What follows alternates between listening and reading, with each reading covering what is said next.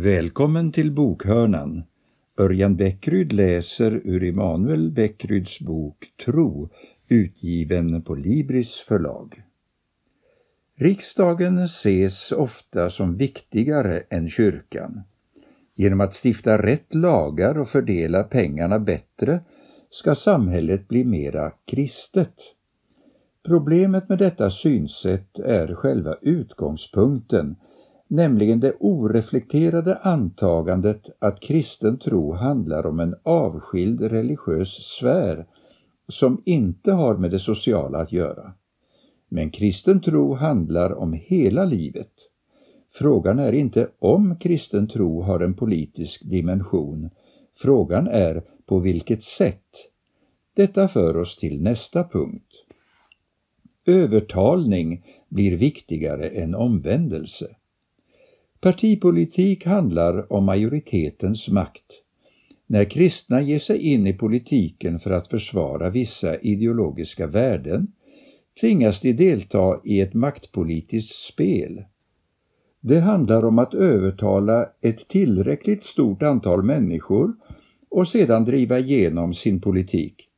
Lite tillspetsat kan man säga att minoriteten är till för att köras över. Den kristna tron bygger dock inte på överkörning utan på äkta omvändelse. Ingen ska köras över med maktmedel. Kristen tro innehåller, som vi sett, ett politiskt budskap, men det är ett budskap som går emot etablissemanget och som inte är partipolitiskt. Kyrkans uppdrag är att kalla människor till helhjärtad omvändelse till ett nytt liv i gemenskap med andra troende. Genom sin blotta existens ska kyrkan vara ett politiskt budskap, om den är vad den är tänkt att vara. Kristen samhällspåverkan handlar alltså om att leva som Guds nya mänsklighet. En vanlig invändning mot detta är att det är ineffektivt. Påverkar man inte mer om man deltar i partipolitiken? Detta för oss till nästa punkt.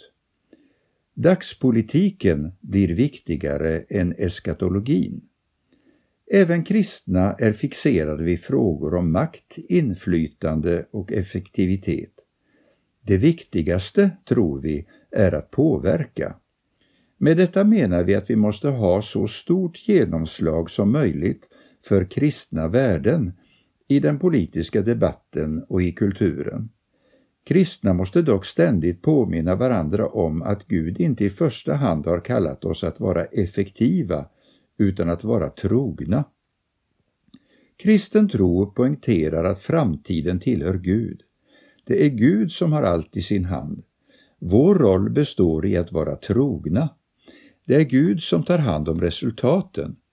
Många gånger tänker vi alltså för kortsiktigt Dagspolitiken upptar oss till den grad att vi missar den eskatologiska dimensionen, det vill säga tron på Guds slutliga ingripande och dom vid tidens slut. Denna framtidsorientering lyser med sin frånvaro i dagens kristenhet. Det mesta handlar om här och nu.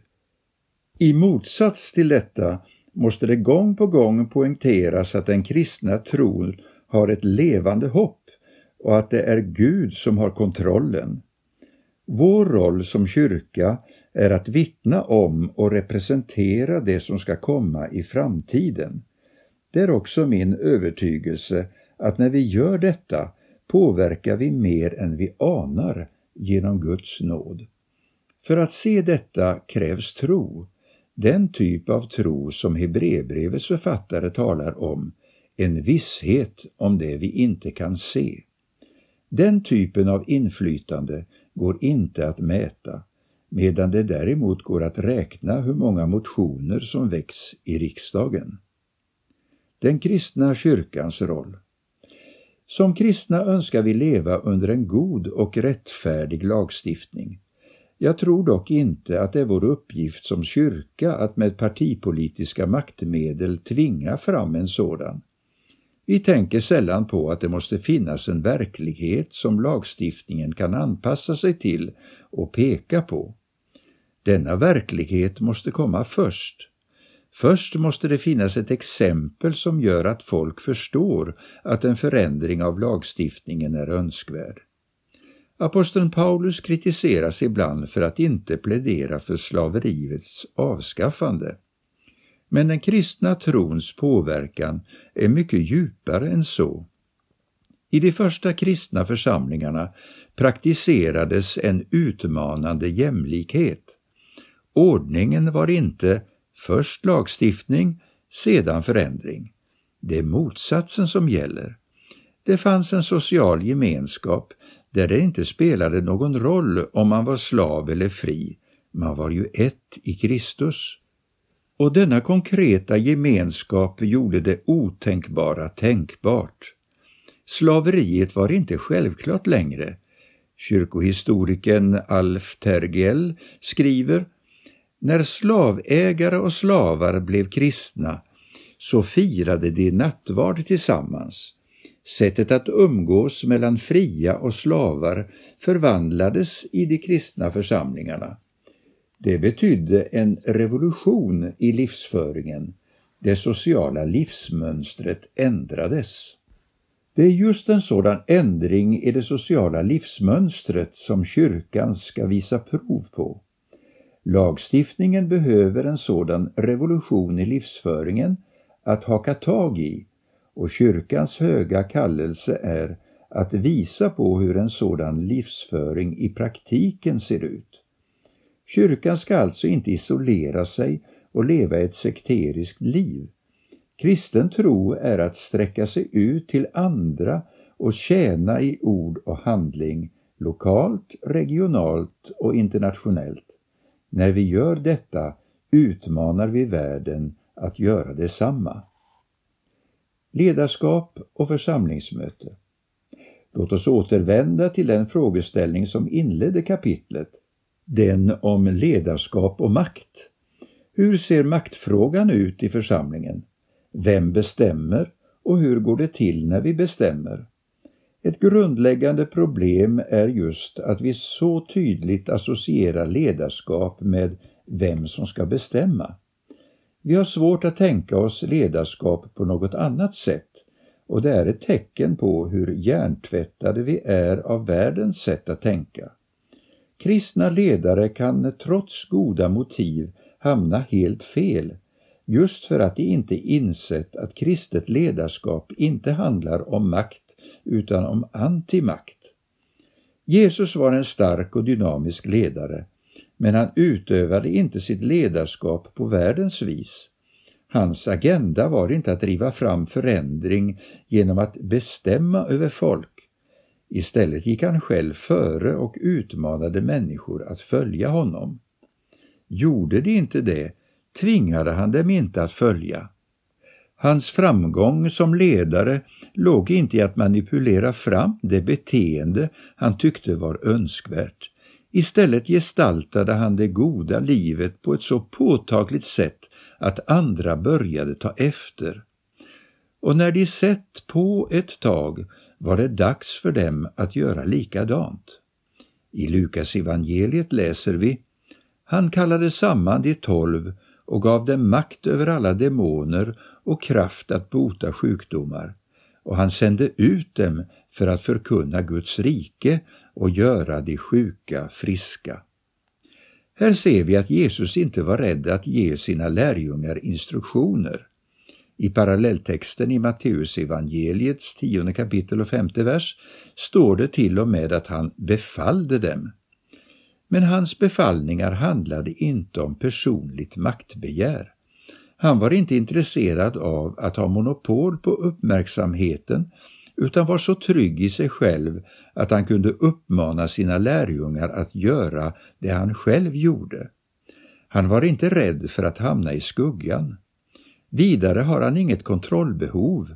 Han sände iväg dem. Jesus sprang inte och dubbelkollade vad de höll på med. Han gav dem förtroendet att agera på egen hand. Och grunden för allt var att han själv hade gått före. Lärjungarna gjorde inget annat än det de sett Jesus göra. Men, invänder någon, vi har ju behov av att formellt bestämma saker och ting i våra församlingar. Pastorer måste anställas, lån amorteras, byggnader underhållas och så vidare. Hur ska det gå till om kristet ledarskap inte handlar om att bestämma? Naturligtvis måste vi bestämma saker och ting i våra församlingar. Frågan är bara hur det går till. Det är då viktigt att komma ihåg att kristet ledarskap ytterst inte handlar om att bestämma utan att vara ett föredöme, inte minst i utövandet av antimakt. Trots goda föresatser blir det fel om ledarna inte är medvetna om konfliktperspektivet mellan världen och Kristus. När det gäller beslutsfattandet i kristna församlingar tenderar vi att överbetona ledarskapets roll på bekostnad av församlingsmötet.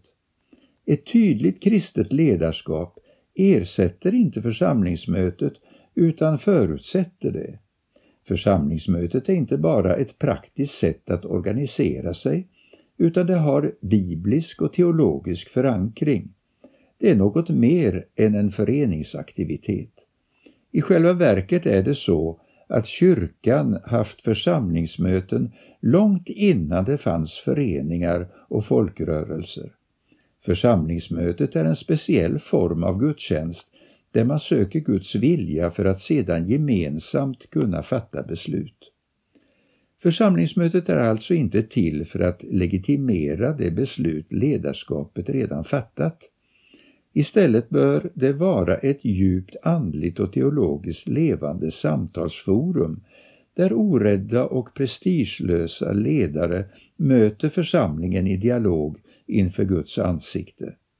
Det är önskvärt att besluten fattas i konsensus utan tidspress i en process som löper över ett antal församlingsmöten. Det kan gälla teologiska frågor som församlingen behöver bearbeta frågor om framtida inriktning och så vidare. Beslut av ekonomisk-juridisk karaktär måste ofta fattas inom en snävare tidsram och här kan det vara svårare att ge gott om tid för samtal, reflektion och bön innan besluten måste tas. Det är dock viktigt att i görligaste mån undvika tidspress, förhastade beslut och uppslitande voteringar. I en tid då föreningssverige i allmänhet och frikyrkorna i synnerhet tappar medlemmar är det viktigt att fundera över och samtala om dessa frågor. Hur går det till när vi fattar gemensamma beslut? Finns det skäl att göra annorlunda? På många sätt är det enklare att vara kyrka i en liten förföljd husförsamlingsrörelse i en diktatur än att vara det i en väletablerad, välbärgad och allmänt respekterad frikyrka i ett demokratiskt samhälle. I det förra fallet har man inga gemensamma tillgångar att förvalta, inga anställda och konflikten med världen är uppenbar. I vårt fall är det mycket mer komplicerat, mer förrädiskt. Maktfrågorna kommer inlindade i demokratisk skepnad och kan lura oss Därför måste kyrkan gång på gång påminna sig om konfliktperspektivet. Vi ska inte leva som världen, det är utgångspunkten. I detta kapitel betyder världen det gudsfientliga system och de sociala strukturer som byggts upp av den fallna mänskligheten. Utifrån det perspektivet är världen ond men skapelsen är god. Det är mycket lätt för oss att omedvetet ta upp världens värderingar och låta dem styra vårt handlande även när vi har goda avsikter. Kontrasten mellan världen och den kristna församlingen kan inte nog betonas.